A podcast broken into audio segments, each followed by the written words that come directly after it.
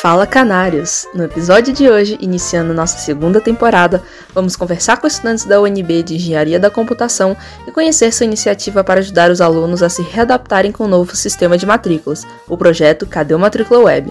Falamos a respeito de novos sistemas da UNB, do antigo MW e de como essas mudanças afetam as nossas vidas enquanto discentes na Universidade de Brasília. Aperta o play que está começando mais um episódio de A Voz do Canário. Roda a vinheta! Olá,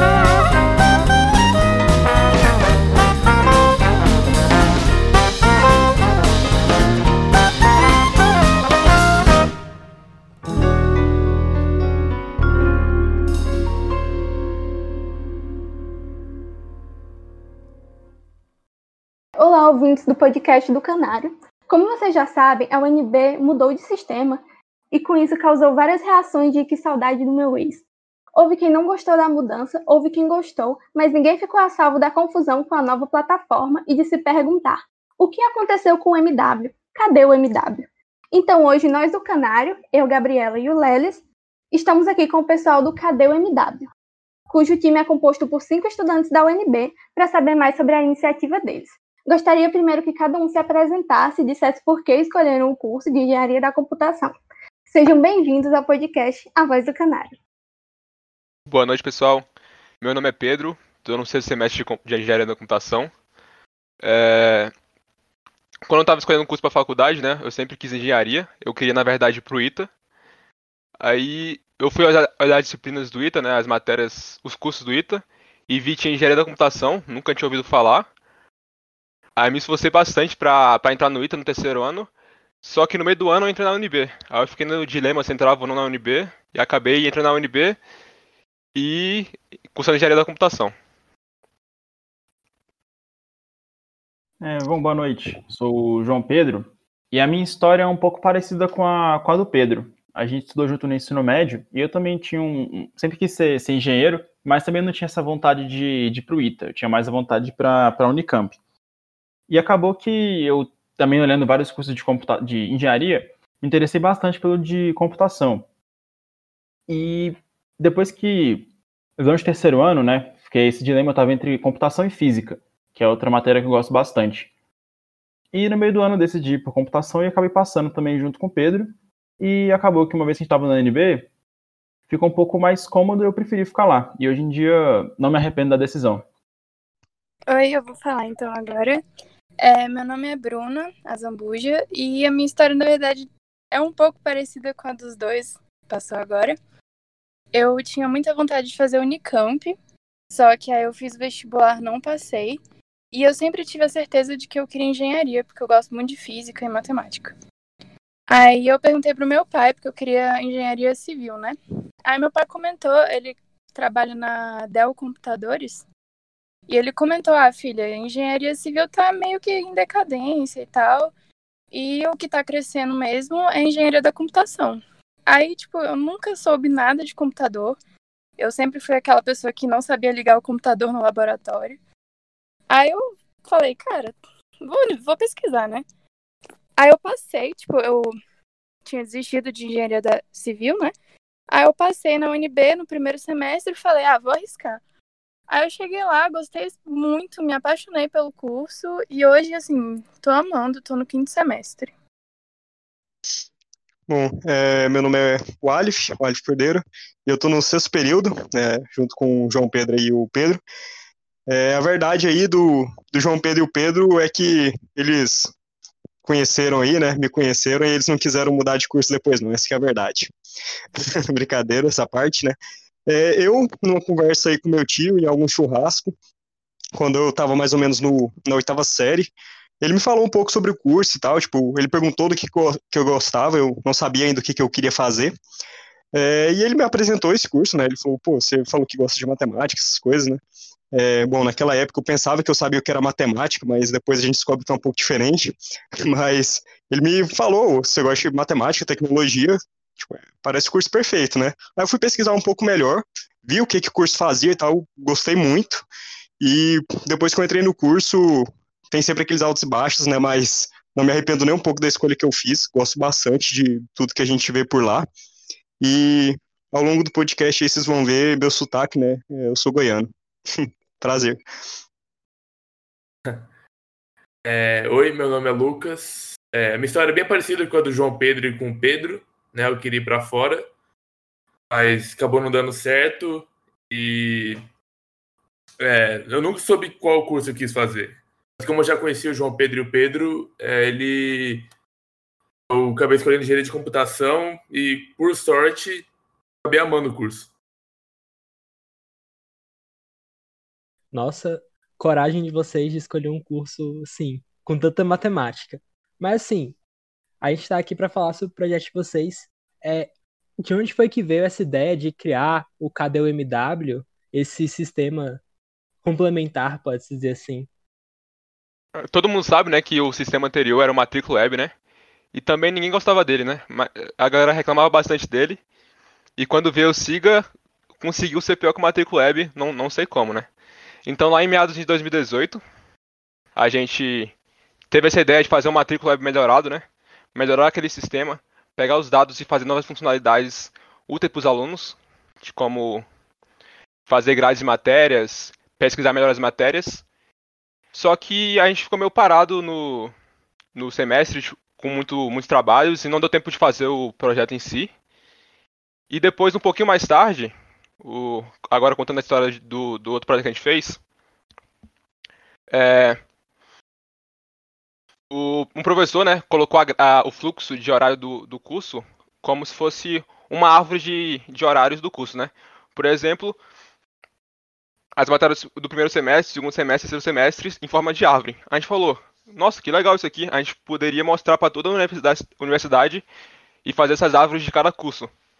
Então a gente falou com ele, a gente falou, professor, a gente consegue automatizar esse processo de fazer árvores de, de cursos e mostra para a faculdade para ajudar as pessoas a saberem os pré-requisitos das matérias, entre, entre outros, outras informações, né? Então a gente começou o projeto com ele, ele mostrou para a gente vários dados legais do sistema antigo, do SIGRA, né, que ele fornecia a base de dados para Matrícula Web, e com isso a gente fez esses gráficos, só que não era uma coisa tão excepcional, né? Era só uma árvore de disciplinas, tipo, era mais legal pra gente que é da, do curso de computação, né? Em termos de árvore. E ficou um pouco mais parado esse projeto também. Então a gente deu um, deu um time nele. E quando veio o SIGA, a gente falou, pô, eu acho que a gente consegue fazer um sistema melhor que o SIGA e bem rapidamente, né? Então, há mais ou menos um mês e meio atrás, eu falei a ideia pra galera, galera, bora voltar aquela ideia do matrícula melhorado, vamos lá fazer um, um site legal. Então a gente aproveitou o projeto antigo com os dados antigos e conseguiu em três semanas, é, a gente chamou a equipe toda e conseguiu fazer o KDMW. É, só dando uma citada aí também, é, ao longo do, do, dessas conversas aí, né, desde a primeira vez que, que a gente falou disso até de fato a gente conseguir implementar uma, o, o KDMW, né, a gente sempre usou esse nome, né, é, Matrícula Web Melhorado, tanto que no GitHub, né, que é a plataforma que a gente utiliza para desenvolver em conjunto, a gente utilizou esse nome e foi um nome que a gente utilizou como brincadeira por muito tempo, né, Matrícula Web Melhorado. E a gente sempre fez, teve essa ideia de, ah, vamos fazer algo melhor, porque a gente não gosta de usar aquele sistema. Mas por muito tempo foi só uma conversa que a gente teve, até de fato surgiu uma necessidade real, assim, a gente, não, desse jeito que tá, tipo, realmente não dá vamos agora fazer. Então, com, essa demanda surgindo ainda maior, a gente falou, pô, vamos ajudar a comunidade acadêmica e, bom, é o momento, né? E aí a gente fez isso daí que o Pedro falou, né? A gente se reuniu mais que depressa e fizemos, né? Colocamos um sistema em produção. E qual é a opinião de vocês do KDMW em relação à mudança de sistema da UNB? Bom, aí depende um pouco. A gente acabou conversando com algumas pessoas que estavam nesse processo de transição. E a gente acabou. Mas todo mundo, quando teve a transição, foi tão abrupta que ninguém entendeu o que estava acontecendo e também não explicaram direito os motivos da, da transição. E eu, assim como qualquer aluno, ficou bem, eu fiquei bem chateado com isso. Mas uma vez que eu entendi quais eram os motivos, eu fiquei um pouco menos, um pouco menos puto com todo esse problema. É, um dos motivos para a transição do KDMW para o SIGA era, um, fazer uma integração com outras universidades que também usam esse sistema, e dois, o Matrícula Web, ele era mantido por algumas pessoas que já estavam velhas, mais idosas já iam sair da, do CPD, eu acho que era onde hospedava o Matrícula Web. Então acabou que ficou, o sistema virou uma bolha, e eles tinham um tempo para mudar ou melhorar antes que todo mundo que soubesse como funcionava fosse embora da UNB. Então, meio que essa foi a solução que eles tiveram. Pessoalmente, eu não não vejo muito problema com SIGA, porque eu sou uma pessoa que mexe pouco nessas coisas. Mas às vezes que eu tive que, que mexer, não foi da maneira, da maneira ideal. Mas eu acho que a transição ela foi benéfica por esse ponto, porque uma hora ou outra o matrícula web ia acabar saindo do ar por motivos que ia deixar muito difícil para a NB subir ele de novo. Mas eu acho que acaba que, como as coisas foram feitas muito apressadas, não foram feitas da melhor maneira possível. Complementando isso que o João disse, eu acho que depois que eu vi o motivo, que a gente conversou com pessoas que explicaram melhor o que aconteceu, eu vi com outros olhos, assim, mas eu acho que faltou por parte da UNB essa explicação, porque o que aconteceu pra gente de fora foi que eles mudaram o sistema para um sistema que já não era bom, Aí ficou pior ainda e os alunos ficaram meio que perdidos, porque ninguém sabe mexer, é um sistema que não é muito intuitivo. Então, nossa ideia foi mesmo botar um negócio que fosse intuitivo, de você chegar na página e falar: eu consigo mexer isso aqui sozinha, sem ajuda de ninguém. E uma coisa que eu queria ressaltar também nessa transição aí é que hoje a gente até colocou brincando o nome lá, né? Cadê o MW? E hoje a gente vê o Matrícula Web como um site muito bom. Mas eu acho que todo mundo aqui lembra que na época que a gente utilizava o Matrícula Web não era bem assim. A gente também achava que o Matrícula Web é um site muito ruim e ele se tornou bom a partir do momento que apareceu um pior ainda e a gente é obrigado a utilizar ele. Então, eu acho importante esse contexto aí para quem não conheceu o Matrícula Web e, acha que ele é bom, mas a gente também não achava ele bom na época, não. É aquela história, só valoriza quando perde. Então, vocês contaram aí que já tinham um, um projeto antes é, de fazer essa ramificação das matérias, das disciplinas. É, mas como é que foi para vocês coletarem esses dados é, para poder montar a, ba a, base do, do atual sistema de vocês, do KDUMW? Assim, porque tem muita informação desencontrada e tudo mais, então assim, acredito que deu um bom trabalho. Então, é, a gente chegou em um professor, né? A gente sentou na sala dele e falou: professor, queremos fazer algo, né? A gente quer desenvolver algum projeto, a gente está fazendo as matérias, mas a gente quer fazer algo a mais. Ele falou: não é bem assim que funciona, né? Tipo, não é só chegar aqui e falar queremos fazer algo e eu vou surgir com uma ideia. Então a gente foi trocando ideia, a gente foi vendo o que, que dava para fazer, e foi bem no momento que, como o Pedro falou, né, ele estava é, tentando ver formas de melhorar o curso de engenharia de computação e ele manualmente tinha montado aquele fluxo que existe do curso mesmo, ele tinha feito uma árvore que é pegar, tipo, as matérias do primeiro semestre, as matérias do segundo, as matérias do terceiro, e disponibilizar isso de uma forma mais visual, mais bonitinha, com umas setinhas linkando uma matéria na outra, com os pré-requisitos. Então, ele fez algo mais ou menos assim, que a gente chama de grafo, e ele fez de forma bem manual a gente falou, se a gente tiver acesso a essas informações, acho que a gente consegue automatizar isso, né? A gente consegue fazer uma coisa legal e útil para os departamentos e para os professores, como você está querendo fazer, né? Aí a gente começou a trabalhar em cima disso, a gente começou a ver quais informações a gente tinha e o que que dava para a gente fazer com isso.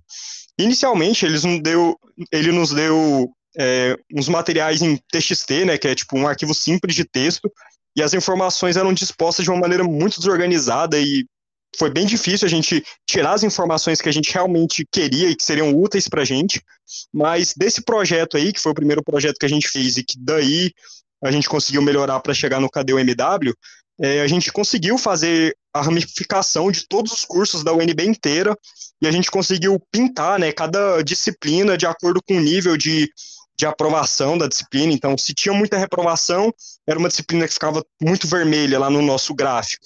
E se era uma disciplina com muita aprovação, ela ia ficando mais verdinha.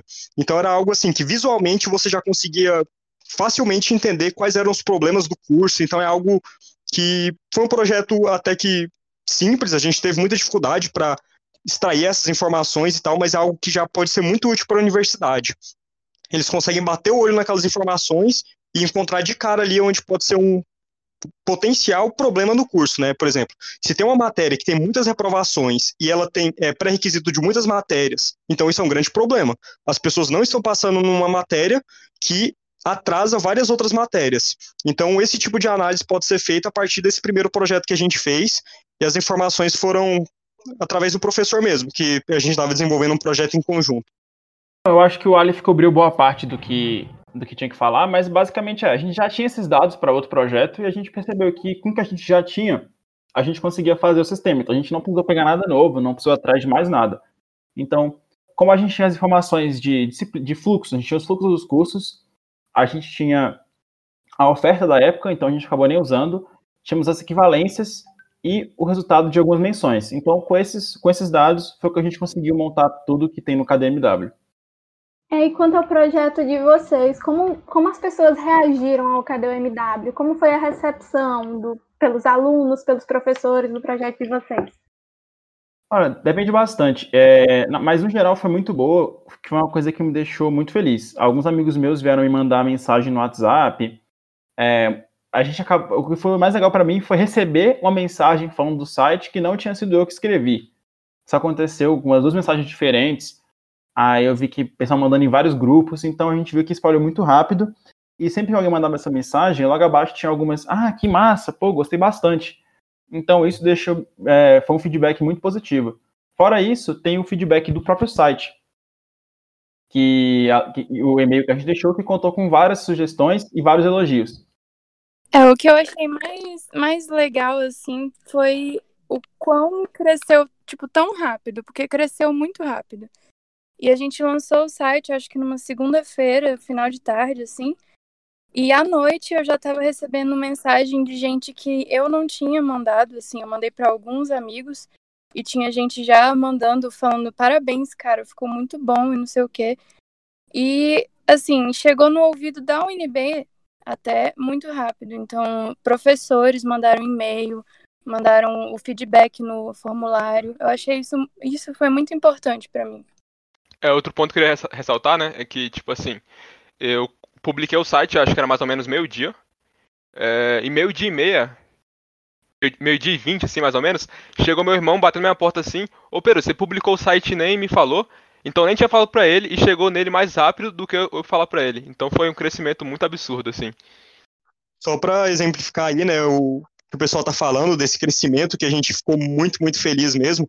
Tipo, no cerca dos três dias ali que a gente deixou ele online, com todas as matérias e cursos disponíveis para o pessoal visualizar, a gente teve mais de 10 mil usuários acessando o site, né?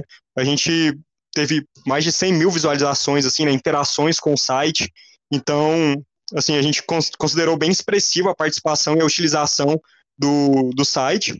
E os feedbacks, como o pessoal falou, foram bem legais. Né? O pessoal agradecendo assim, falou, pô, você realmente ajudou muita gente, né? Tipo, a gente não estava conseguindo achar algum código de matéria e tal, e isso tem de fácil acesso aqui. Então, foi muito legal ver a utilidade, né? Tipo, foi útil, a gente conseguiu ajudar a galera e, sem dúvidas, a gente também recebeu feedbacks negativos, como qualquer plataforma feita vai receber.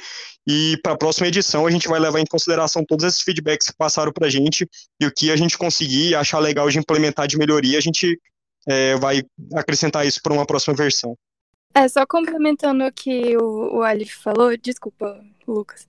É, é, a gente recebeu feedback negativo, mas assim, foi feedback negativo construtivo, sabe? Foi, ah, eu acho que vocês podem melhorar nisso e nisso, eu acho que isso daqui não ficou tão legal.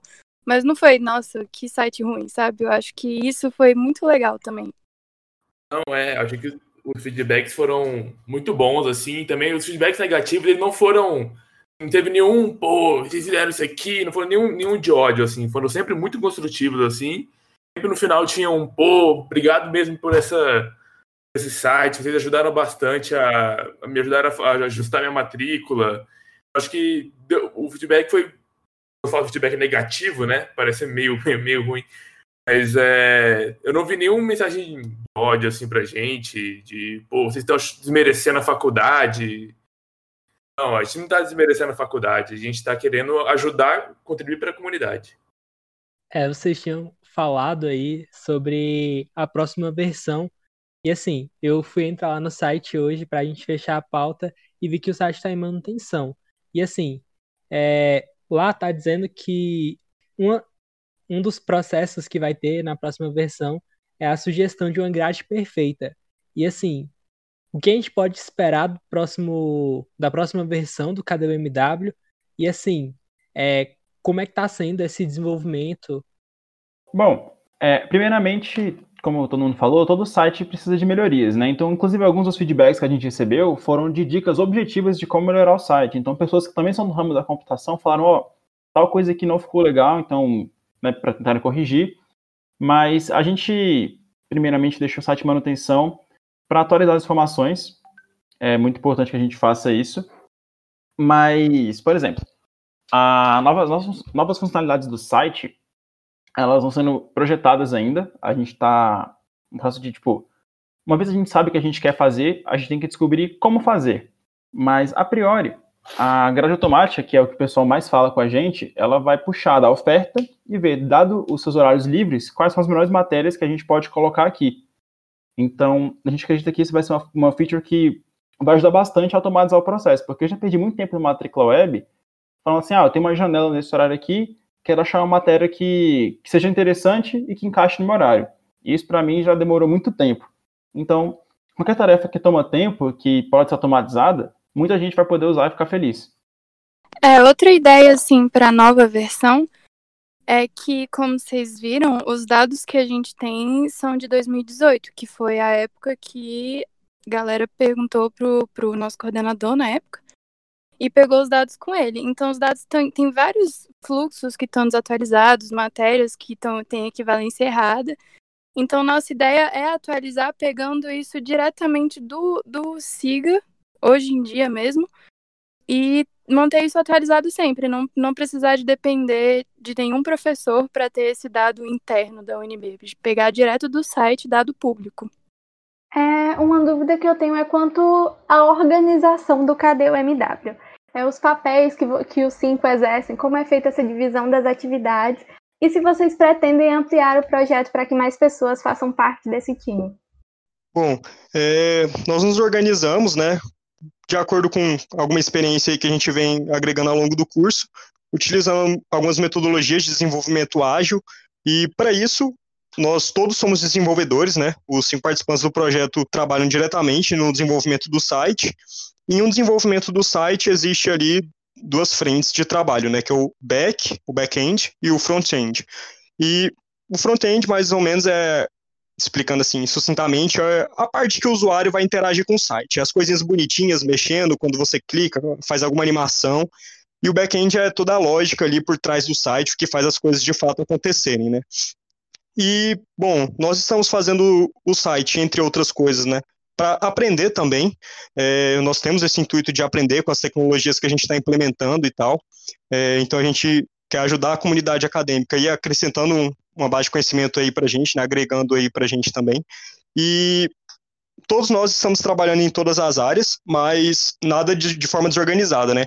Todo a gente organiza sprints que são um tempo determinado, as nossas sprints estavam sendo de uma semana, e naquela semana a gente tem um objetivo, a gente quer desenvolver aquela parte do sistema. Então a gente é, separa as tarefas que cada pessoa vai desenvolver durante aquela sprint e a gente implementa aquilo.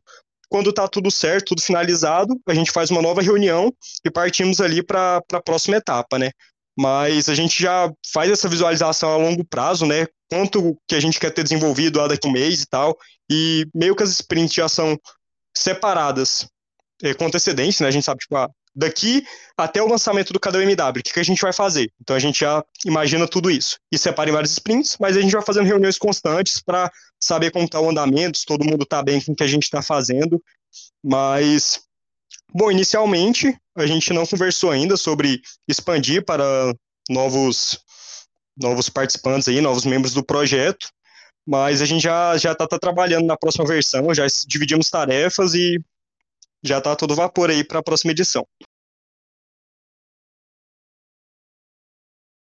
É, na realidade, mais membros no projeto surge a necessidade de mais pessoas para não sobrecarregar ninguém. Porque acaba que, mesmo agora na, na, quarentena, muitos têm estágio, a gente também faz parte da empresa júnior do nosso curso, né? Eu, Pedro, o Alif e o Lucas. Então acaba que a gente tem um tempo limitado. Idealmente, é, idealmente não. Inicialmente, a gente queria fazer eu, Pedro e o Alif só. Só que a gente percebeu que muita gente fazendo muita coisa não fica tão interessante. Então acabamos que chamamos a Bruna e o Lucas, que também são pessoas que compartilham nossas ideias, para ajudar. E a gente já viu que cinco pessoas foi o número ideal para fazer esse sistema sem ninguém ficar sobrecarregado e também ninguém ficar sem nada para fazer.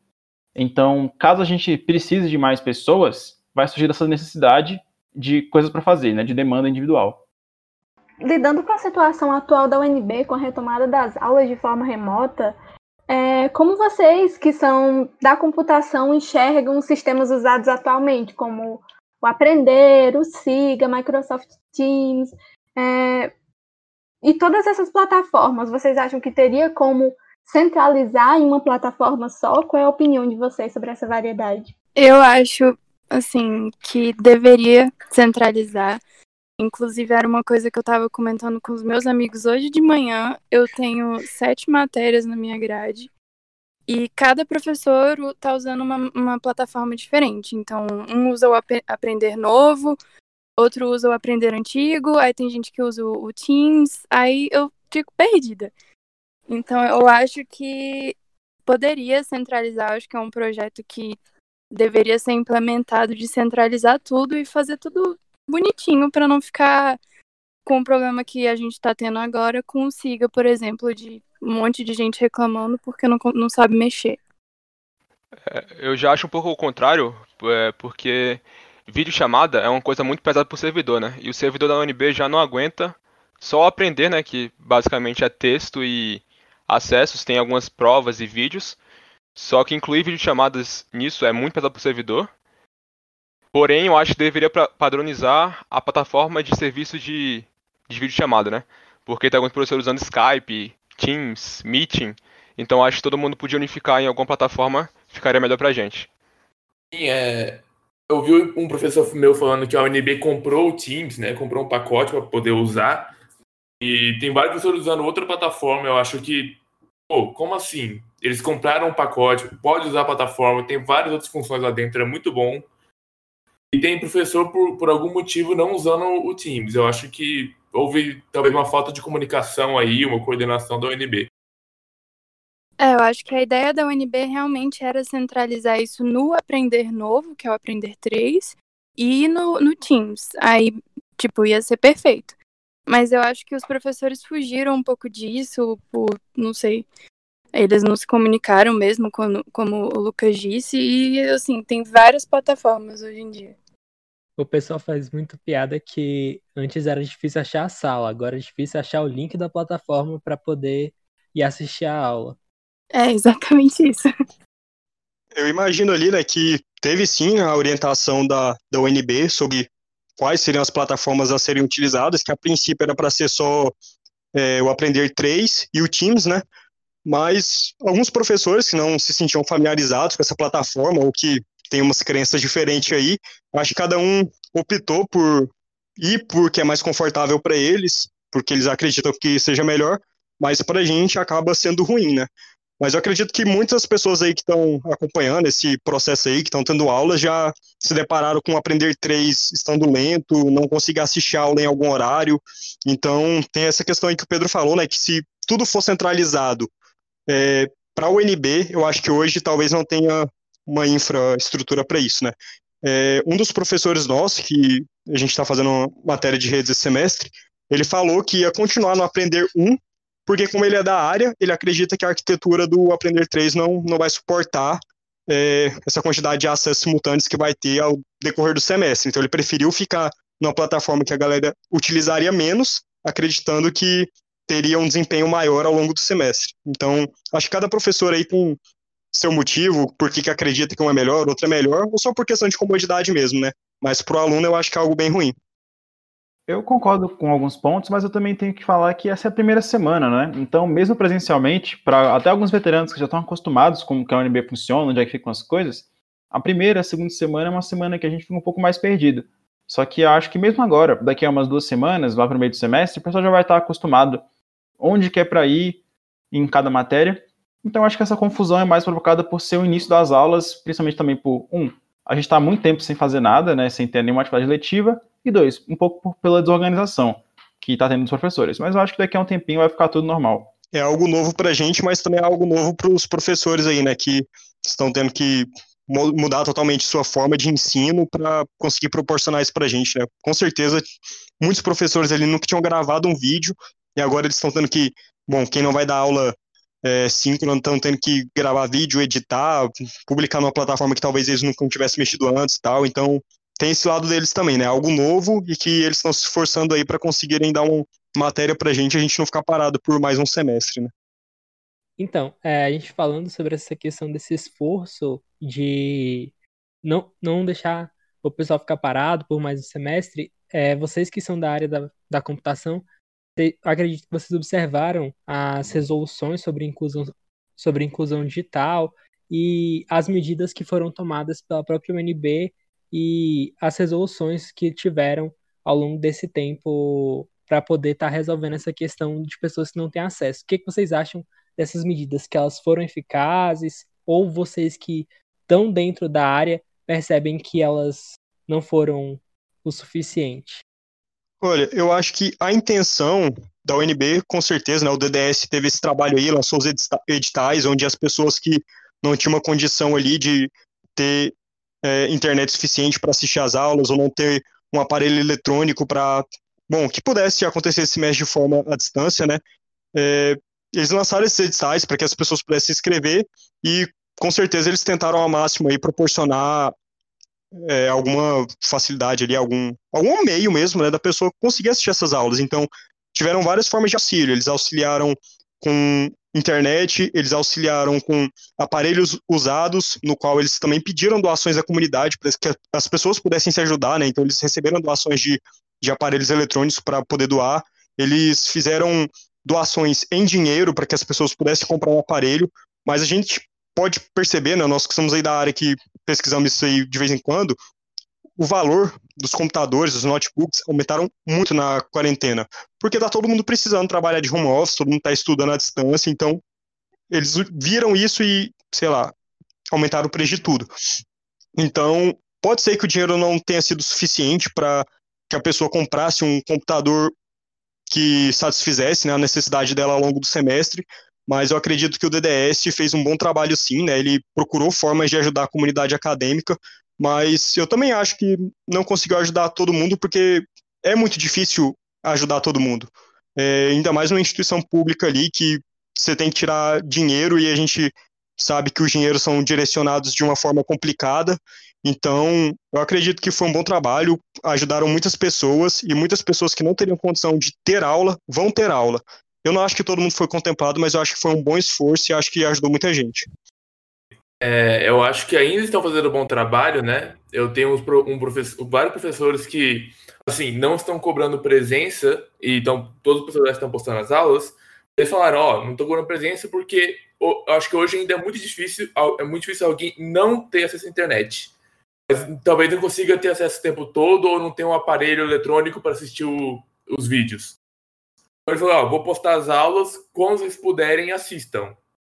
E eles estão sendo muito tolerantes com relação a tudo. Então acho que o UNB está fazendo um excelente trabalho ainda. É, eu acho, eu ia comentar disso, que eu acho que o projeto do semestre foi muito bem feito, na minha opinião.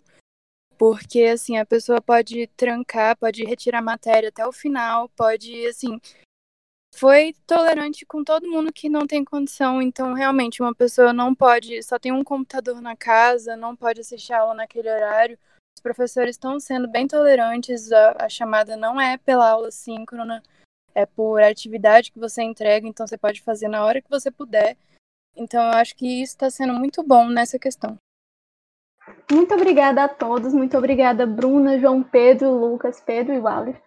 É, que vocês tenham muito sucesso nesse projeto Cadê o MW? Muito obrigada pela oportunidade de entrevistar vocês.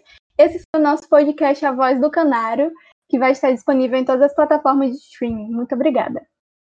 Aproveito para agradecer o convite também. O Lelis veio falar comigo no Instagram pouco tempo depois é, da gente publicar o site. E foi uma coisa que eu falei, pessoal: caramba, galera, a gente querem gravar um podcast com a gente. Então foi outra coisa que nos deixou muito feliz. Então aproveito para agradecer a oportunidade e fiquem atentos para o próximo semestre, quando a gente for voltar aí ao ar. Muito obrigada pela oportunidade de vocês. E assim, eu fiquei muito feliz também quando o Bahia mandou. O Bahia é o João Pedro. Mandou mensagem no, no nosso grupo. Eu falei, caramba, eu não acredito. Eu fiquei muito feliz. Então, obrigada por essa oportunidade. É, também queria agradecer. É muito, muito legal o, ver os projetos da UNB se apoiando, né? Projetos estudantes.